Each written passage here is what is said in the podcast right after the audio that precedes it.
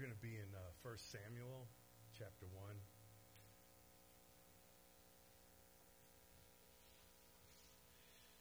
I want to look at uh, the power of a mother's prayer today. We're celebrating moms today. Like I said earlier, I'm very grateful for all the praying moms out there. You know, I was telling my mom the other day just how grateful I was and am that all the years she bore me, and no one knows a mother's sacrifice. So thank you, moms, and the spiritual moms out there, and very grateful. Lord, I pray as we look at your word this morning that you'd speak to us, that you'd teach us what you taught Hannah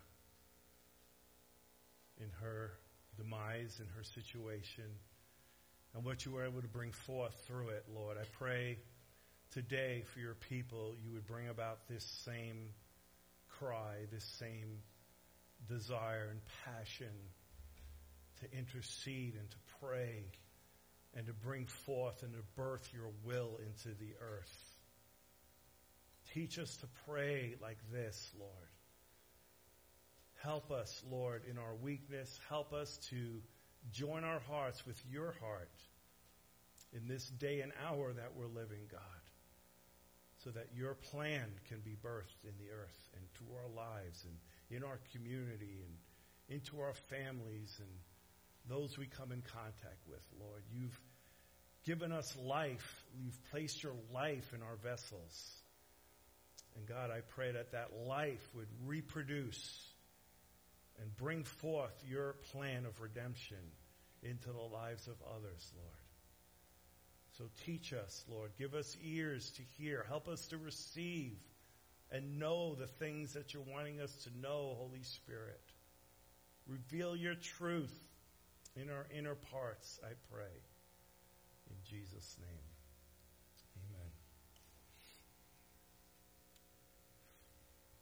I'll just start off here, right, in 1 Samuel 1, verse 1. It says there was a certain man of Ramathaim, Zophim of the mountains of Ephraim, and his name was Elkanah, the son of Jeroham, the son of Elihu, the son of Tohu, the son of Zuph, an Ephraimite. I had to look up that, how do you pronounce a word? Just to get through that verse. okay. And he had two wives. The name of one was Hannah. The name of the other, Peninnah. Peninnah had children, but Hannah had no children. This man went up from his city yearly to worship and sacrifice to the Lord of hosts in Shiloh. Also, the two sons of Eli, Hophni and Phinehas, the priests of the Lord, were there.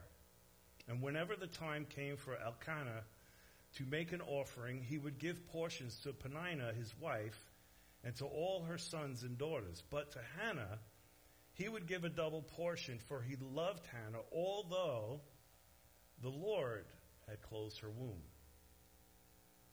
It's interesting that her name means favor.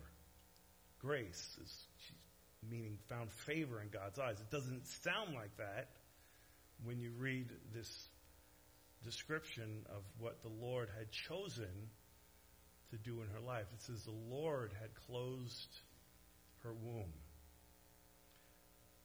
I think it's right for a mother to desire children, a woman to desire children. That's part of God's plan in creation. God has had other plans, though, for her at this moment. The Lord had closed her womb for a purpose. God was desiring to create something inside of her a burden, a desperation. He wanted to refine her faith and her desires. God had a plan in mind for his people in that day who were backslidden, who would go through judges and do good for a while and then go back and rebel the minute the judge was gone. So God had in his mind to raise up a mighty prophet that would speak the word of God to the people, that would anoint a king named David, through whom his plan of redemption would come into the world, where he would save his people from their sins. So there was a, a much bigger picture than what Hannah could see at this moment. She didn't understand, but God was raising up an intercessor. God is raising up intercessors today. And we're going to learn how God produces an intercessor. Someone who stands in the gap for the souls of others. Because God uses intercessors, people who pray with his burden to birth his plans into the earth. And as we're going to see, it doesn't come without trial, it doesn't come without opposition. that God allows us and He uses to refine the process, to refine the vessel that He wants to use in that hour and in this hour. So we see in verse 6 her rival also provoked her severely to make her miserable because the Lord had closed her womb, because of what God had allowed. She was being provoked severely. And we have a rival, don't we? What was God doing here? Why would God allow such a thing? He was refining her faith. 2 Corinthians 4, verse 17 says, Our light affliction, which is but for a moment, worketh for us. It's working something in us. A far more exceeding eternal weight of glory. Something so much bigger than we sometimes see in the midst of a trial.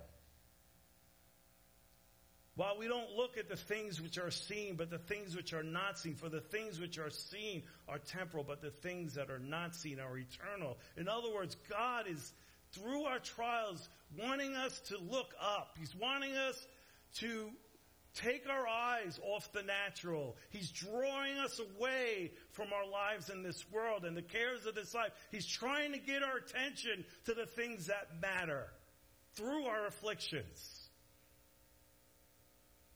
And he needs people that see above this life and that have eyes set on eternity and the reward that the heroes of faith saw in Hebrews chapter 11. If she, if Hannah could only see, only understand at this moment what God was working out in her and through her for his eternal plan. If she could only lay hold of that at this moment, God's plan of salvation that she was a part of. And the mighty prophet that would come forth from her womb. If she could only see that at that moment. And it says it was this way year by year. When she went up to the house of the Lord, that she provoked her. Therefore she wept, and she did not eat. I think about the moms that suffer with children. I was thinking about my mom when I read that. And a mom knows those hours, those dark hours in the night. Or the years maybe when a son is addicted to drugs and they don't know if he's going to come home in the morning. They carry it in their heart. She's carrying this burden. Only a mother maybe would understand or someone that has learned to intercede for others. Year after year, it's a long process. God's patient. He's not in a hurry. He knows what he's doing.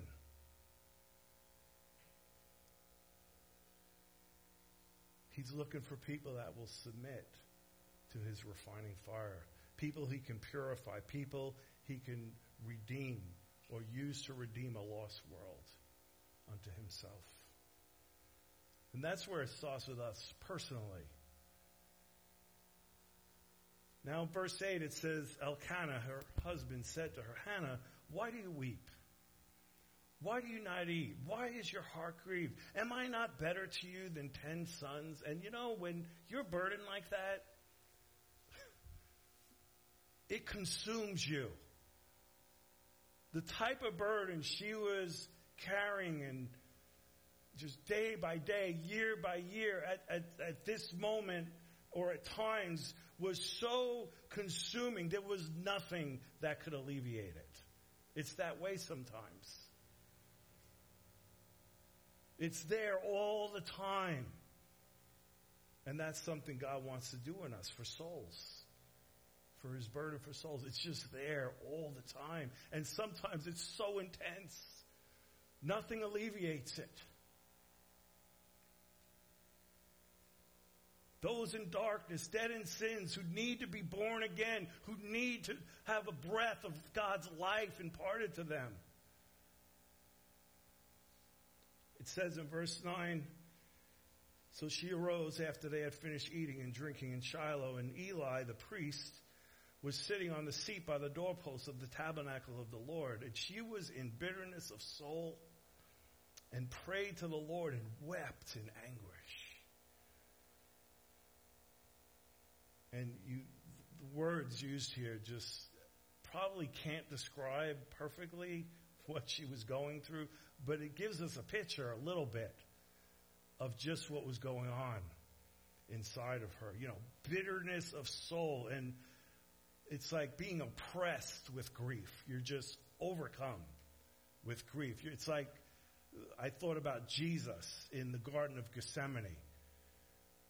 It's like being in an olive press, you know, just being crushed by the burden bitterness of soul. How many, again, moms gone through that?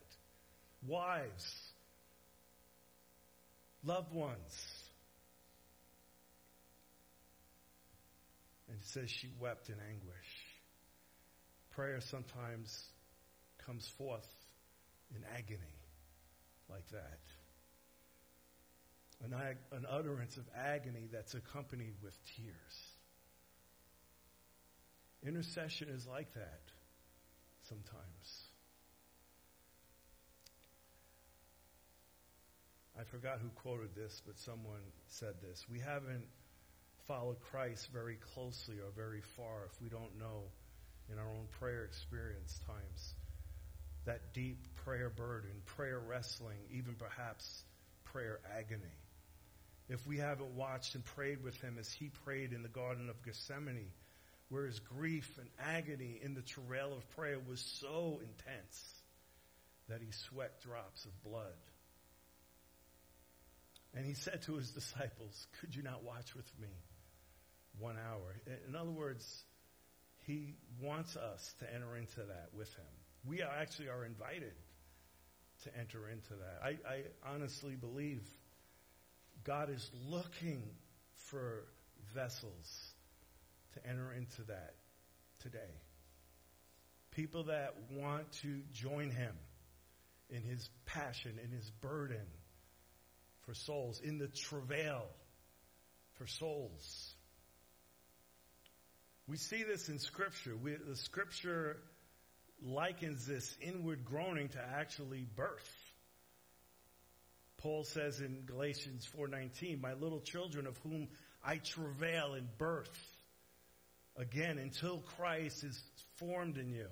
It's a picture. It's like, you know, I've never had a baby. Some of you ladies that have. Is that pleasant? No.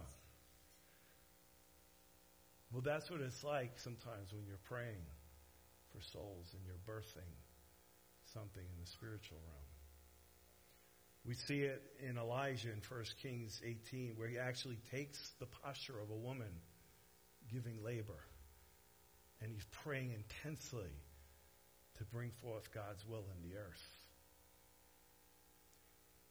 Martin Luther said this uh, I question if any believer can have a burden of souls upon him, a passion for souls, and not agonize in prayer.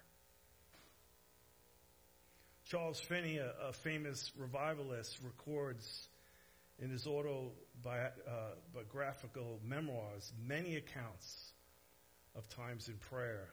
And I'm just going to read one description. My soul was in utter agony. I spent almost the entire day in prayer in my stateroom or walking the de- deck in intense agony in view of the state of things.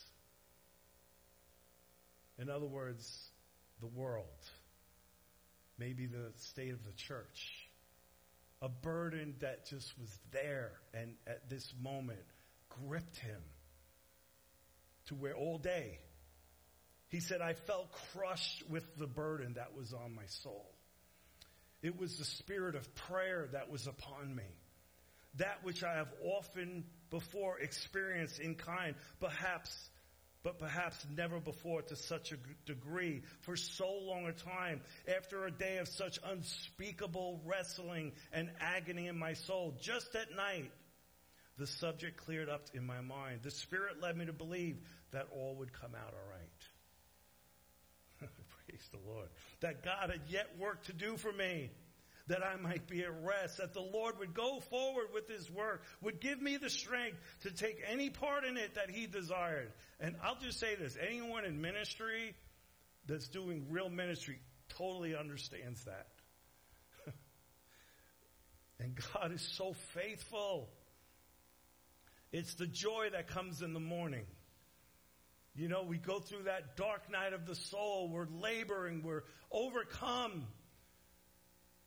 We're in intense agony, but somehow, in the midst of it, at the right moment, light breaks forth and God speaks and we know He has heard us.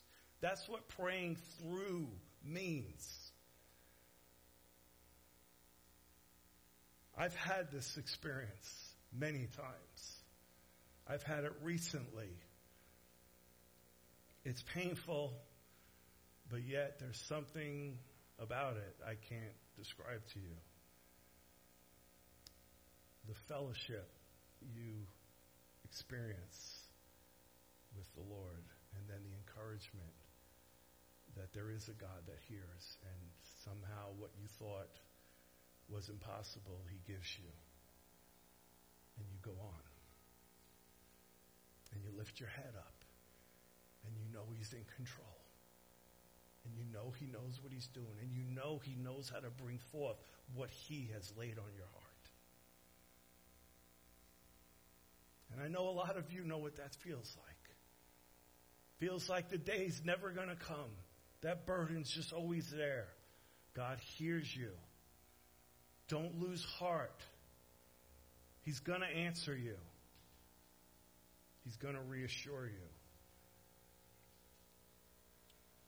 In Principles of Prayer, Finney said this Doubtless, one great reason why God requires the exercise of this agonizing prayer is that it forms such a bond of union between Christ and the church.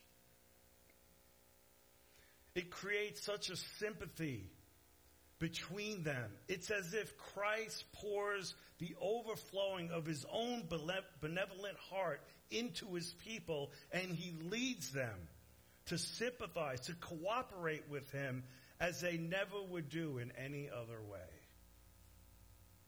That's what it means to pray in the Holy Spirit. That's Christ in you. Oswald Smith rightly records, he says, We expect extraordinary results. Extraordinary results are quite possible. Signs and wonders will follow, but only through extraordinary efforts in the spiritual realm.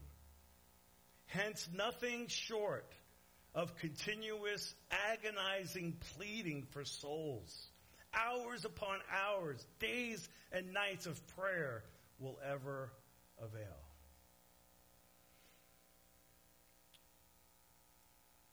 As we yield to that spirit of prayer, manifestations such as groaning, agonizing, weeping, strong crying might pour forth from the heart.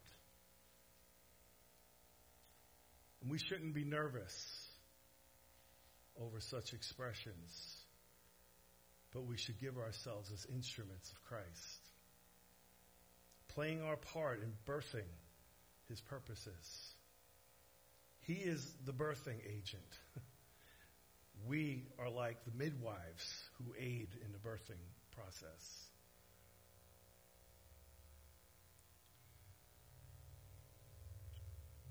That this sanctuary would turn into a birthing room. That's been my prayer of late. Lord, let this sanctuary become a birthing room. Okay, verse 11. Now, she made a vow. And she said, O Lord of hosts, if you will indeed look upon the affliction of your maidservant and remember me and not forget your maidservant, but will give your maidservant a male child, then I will give him to the Lord all the days of his life, and no razor will come upon his head. And that was a vow they would make, a Nazarite vow. It was consecrating that child to the Lord. And so something happens here. I believe something happened for Hannah. I believe somewhere in this process, it went from, I want a child, I want a child, to whatever you grant me, Lord, I'm giving it back to you. Because now I realize it's not about what I want. It's about what you want and he wanted the child. He wanted Isaac from Abraham. And he said, Now I know you fear me. Now I can fulfill my plan through you.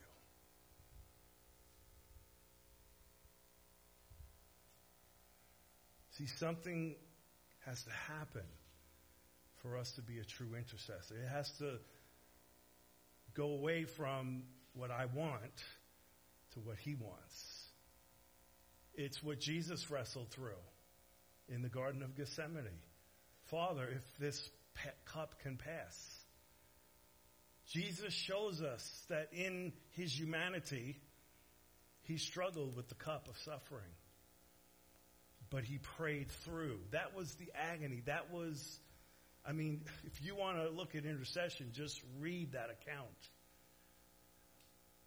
But yet, what's produced in, his, in him is nevertheless, Father, not my will, but thy will be done. And he's strengthened. God will give us what we need to carry out his plan. He's birthing something. This is what God's after in all of us. This is what the trials and the opposition bring forth in a child of God. It's what it's supposed to a refined faith that's being purified, that's having its heart set more and more in the unseen, not the now. Not what's going to make me happy now, but God, it's about you. It's about your kingdom. It's about your glory. It's about rescuing souls. It's about uh, using my life to reconcile, to be an ambassador for you in my time here on earth. It's really about surrender because uh, really you see in verse 11, she uses this phrase, maidservant, a few times here. And what we see really is the heart of uh, sacrifice that God produced in her. And before you can pray right, you have to have a sacrificial heart. In other words, you've had to already have made up your mind that you are giving your life as a sacrifice. That's what made Jesus an effective intercessor. He came to do the Father's will. He came as a sacrifice. Therefore, he's able to intercede for us. In James 1, verse 5, it says, If any of you lacks wisdom, let him ask of God, who gives to all liberally without reproach, it will be given to him. But let him ask in faith with no doubting, for he who doubts is like the wave of the sea driven and tossed by the wind. Let not that man suppose he will receive anything from the Lord. He's a double-minded man. He's unstable in all his ways. In other words, it's someone with their eyes on the eternal and on earth. It's a divided heart. This was a, a term the Jews would use to express the man who attempted to worship, worship God yet retained a love for the creature or his life in this world. But God brought Hannah to the place where we all have to come to, where she understood it was worth sacrificing whatever earthly desires or dreams or plans she had for her life for the eternal purposes of God and for God's glory. The true intercessor is a man or woman who knows that God knows of him that in his heart and life they are wholly given up for his glory. Like I said, that's how God knew Abraham was ready. He said, Now I know. Now I know. Jesus proved it. it. Says in verse 12, it happened as she continued praying before the Lord that Eli watched her. He watched her mouth, and Hannah spoke in her heart. Only her lips moved, but her voice was not heard. Therefore, Eli thought she was drunk. So Eli said to her, How long will you be drunk? Put your wine away from you. You know what I've learned? Sometimes people will misjudge something God is doing in you. They'll mistake fervent desire and prayer as something wrong or um, and we have to be willing to be misjudged, to be mocked, spoken false about. I mean, they said of the disciples when the Holy Spirit came upon them, they were drunk because of the way they were acting. It wasn't in order. It was bizarre. Well, what would happen here in this room if this became a birthing place? There might be people crying out in agony. There might be groanings that would disturb us, shrieks, agony, people falling on the ground prostrate, tears, weeping. You see, when God lays his burden upon you, it gets messy. It doesn't look pretty. It's not proper. It's actually disturbing. It might disturb the people around you. But Hannah said, No, Lord. No, my Lord. I'm a woman of sorrowful spirit. I have drunk no wine or intoxicating drink, but I've poured my soul out before the Lord. Do not consider your maidservant a wicked woman. For out of the abundance of my complaint and grief I have spoken until now. And then Eli answered and said, Go in peace. And the God of Israel grant your petition which you have asked of him.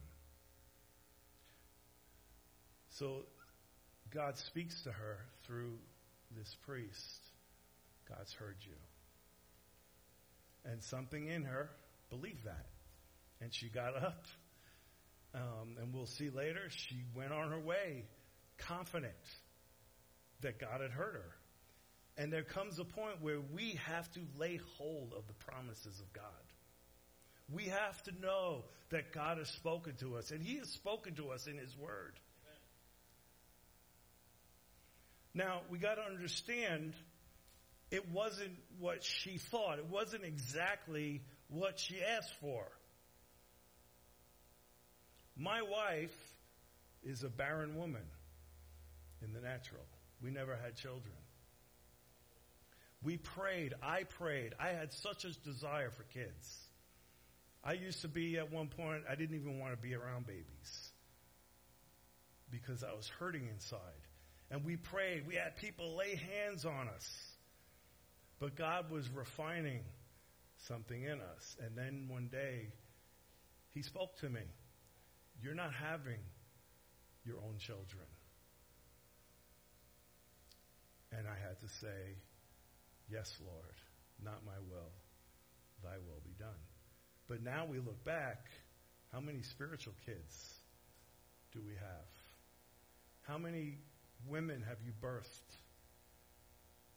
through prayer and discipleship? And we look back on our life of ministry and we realize we couldn't have done what we did if we had kids. So God had a different plan. But if I would have got bitter and God didn't do what I wanted him to do, I would have missed God. God is good. He knows what he's doing and he's got a better plan than we do. And he sees things that we don't see and we have to learn to, to get beyond the earthly and to understand he's working out something so much greater. So we have to let go of those earthly things, those things we just think we got to have. And we got to say, Nevertheless, Lord, not my will, thy will be done. Use me. God, I'm yours. You saved me. You gave yourself for me. You died a horrible death. You took my sins upon you. It was me you were praying for in the garden that you pressed through in that agony. You had me on your heart. You, you had every human being. He was pleading for souls. Because only he understands the, the horror of an eternity without him. That's why he could go through what he went through. That's what drove him. It was the Father's heart. It was the Father's will to be the sacrifice, to be the way to redeem mankind, to birth eternal life into people that were dead, that were barren. There was no hope. And, you know, I fully understood. I got to the point, I said, Lord, you can open a womb, you can close a womb. I, I believed him. He could open my wife's womb. I fully had faith for that. That wasn't his will. Praise God. Praise the Lord.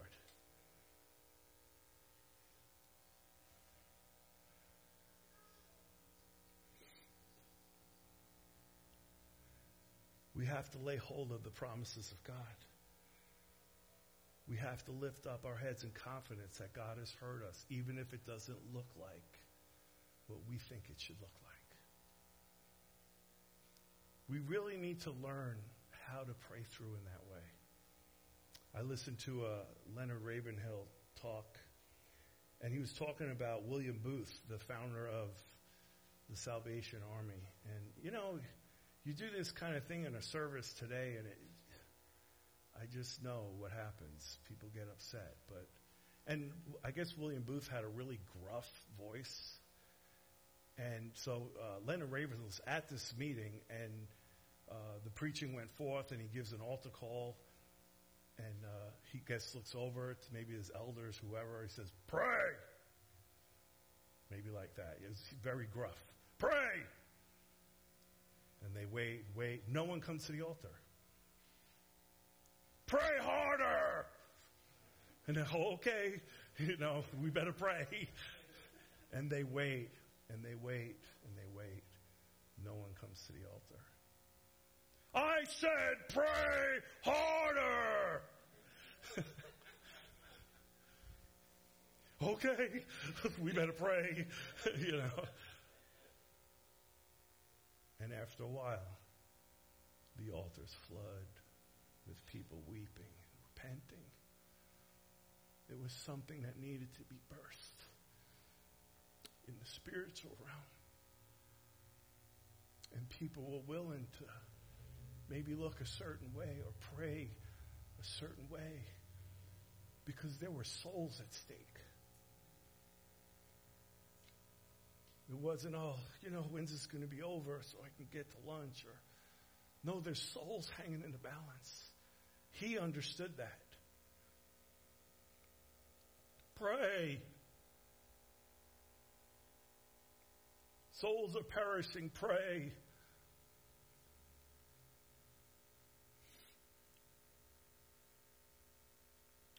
It came to pass, it says in verse 20, the process of time, Hannah conceived and bore a son. And she called his name Samuel, saying, Because I have asked for him from the Lord. And that's what his name means asked of God. It's good for us to remind ourselves God, you heard me. I know my wife has a journal, all the answered prayers.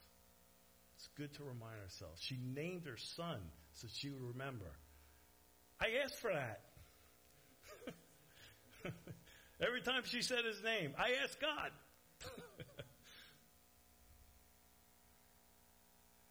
now, the man Elkanah, verse 21, and all his house went up to offer to the Lord the yearly sacrifice at his vow. But Hannah did not go up, for she said to her husband, Not until the child is weaned, then I will take him, that he may be, appear before the Lord and remain there forever. And Elkanah, her husband, said to her, Do what seems best to you. Wait until you have weaned him. Only let the Lord establish his word. So the woman stayed and nursed her son until she had weaned him. Now when she had weaned him, she took him up with her with three bulls, one ephah of flour, a skin of wine, and brought him to the house of the Lord in Shiloh. And the child was young, and they slaughtered a bull and brought the child to Eli. And she said, Oh, my Lord, as your soul lives, my Lord, I am the woman who stood here by you, praying to the Lord. For this child I prayed. And the Lord has granted me the petition for which I asked him. Therefore, I also have lent him to the Lord. As long as he lives, he shall be lent to the Lord. So they worship the Lord there. So I want you moms to imagine this. I'm watching the moms. I don't know when the weaning thing is done, but whenever that's done, imagine you take the child now, you bring him to the temple, and you say, Here you go. And you go home. And you see him maybe once a year. You make a little ephod for him to wear as he's training.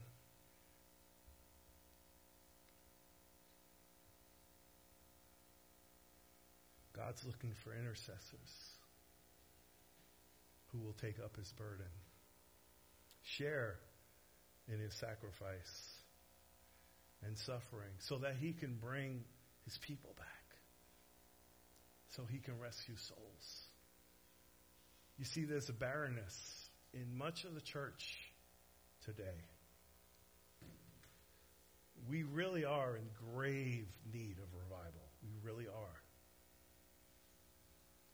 Sometimes we don't understand how much we need the life of God birthed into us. We can become like the church at Sardis that have a name that they live, but they're dead or they're almost dead. They're dying. We need revival. We need God to breathe life into his people in this hour. And really, what that does, it ramps up, it amplifies the Christian experience. It makes the Holy Spirit's work in a person's life undeniable. It demonstrates what's important to God. It exposes how far people have departed from Him. It's not for those who enjoy the status quo. It will unsettle those who rationalize and accommodate their sin. It will unsettle apathetic Christians with its fervency. And when we, the church, realize that if the Spirit doesn't breathe fresh life into our midst, we'll continue to suffer spiritual powerlessness, cultural irrelevance, and we'll understand that revival is the only answer in this hour.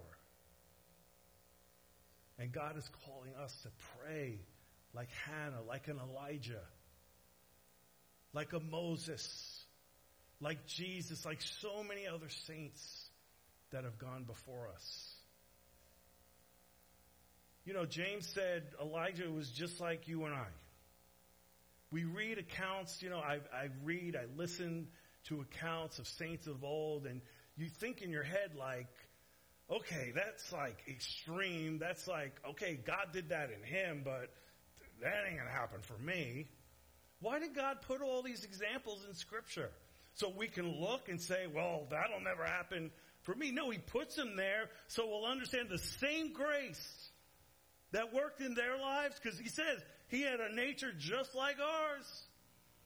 Hannah was just like you ladies. She struggled. She had issues. I'm sure she had times where she just despaired of life. But God's grace, she had favor. That's what her name meant. God was working in her. God was working in Elijah. God was working in the disciples. They weren't special people. The disciples, for sure. God wants us to believe Him that we can operate just like they did. He could use us just like He used them, especially in this hour.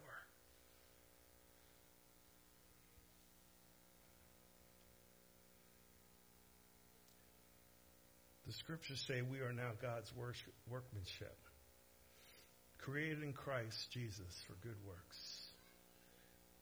We're created in Christ to pray. His Spirit dwells within us. It should be the very nature of a child of God because He lives within us. We've been perfectly adapted for prayer.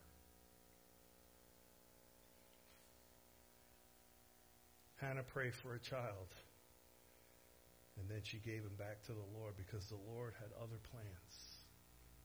And I want to encourage you today.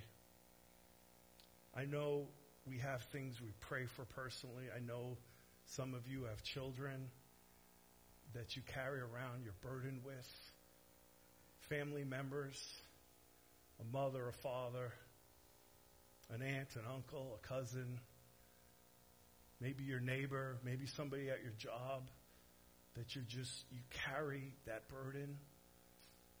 Maybe just out and about. You see people lost, groping. You understand. They're like corpses walking around. They're dead inside. But you also know who your God is. You know what God's done in your life. You know the hope you found in Christ. God wants you to pray, to intercede, to take up his burden for them. He doesn't want you to lose heart. He wants you to believe him for the grace to pray like Hannah, to pray like an Elijah. And all you need to is say, Lord, here I am. I am a living sacrifice. Lord, I surrender my vessel to you. I give the rights of my life. I give my time for your purpose, Lord. And I trust you, Lord, to give me the grace to stand in the gap, to intercede, to share in your sufferings, to enter into the garden with you, to pray with you an hour, so that I might know the joy of that fellowship. There is joy, people. It's not, it's not morbid. Trust me. It's wonderful. It's painful, but it's wonderful. And you'll never understand it. You'll never understand the heart of God unless you enter into that because it's such a deep expression of His love. It really is. And Lord, I pray for all of us, Lord. You've been really drawing me, giving me a hunger for more of this. And Lord, I pray for all of us this morning, God, that you'd help us, that you'd draw us, that you'd help us to even be willing to take up your burden, Lord. Use us. Make this church a birthing place, a labor room, Lord, for souls. Make our homes, make our prayer closets a labor room for souls, Increase our faith to believe you, Lord, not to despair, not to lose hope, but to know there's a God who hears us. There's a God who answers according to His will, according to His time, according to His plans and purposes. Help us not to lose heart, Lord, as dark as it might get, as, as long as it might seem. Lord, I pray for the grace to uphold us, Lord. You needed a supernatural grace to get you through, Lord. How much more we? And you found it in that place. In that wine press. Or that olive press, Lord. In the Garden of Gethsemane. That's where you found the strength to give up your life and to pray from the cross, Father, forgive them. The greatest intercessory prayer maybe there could be as you're being crucified by the very people you're praying for. God, put that heart in us that we would agonize in that way over souls so that we can see that new life when it comes forth, Lord. And God, teach us like Hannah to worship you before it happens. Because she did. And then to worship you when it happens. Because there's joy, Lord, when a new soul is birthed into your kingdom. We want to uh, join in with you with that joy, Lord. And it comes through the fellowship of the suffering, but also in the, in the, the new life, a, a soul being born into your kingdom. So, Lord, have your way, Lord. And I do pray you'll bless every mother today. You know what they need. You know what this day means for each one. And Lord, I just pray you'll meet every mother as you see their need and according to your mercy today, Lord. Give them what they need today, Lord mothers all over this world. God, just have your way. So we thank you, Lord. Thank you for speaking to us. I pray this word would produce in us what you're wanting to produce in the days to come. In Jesus' name I pray.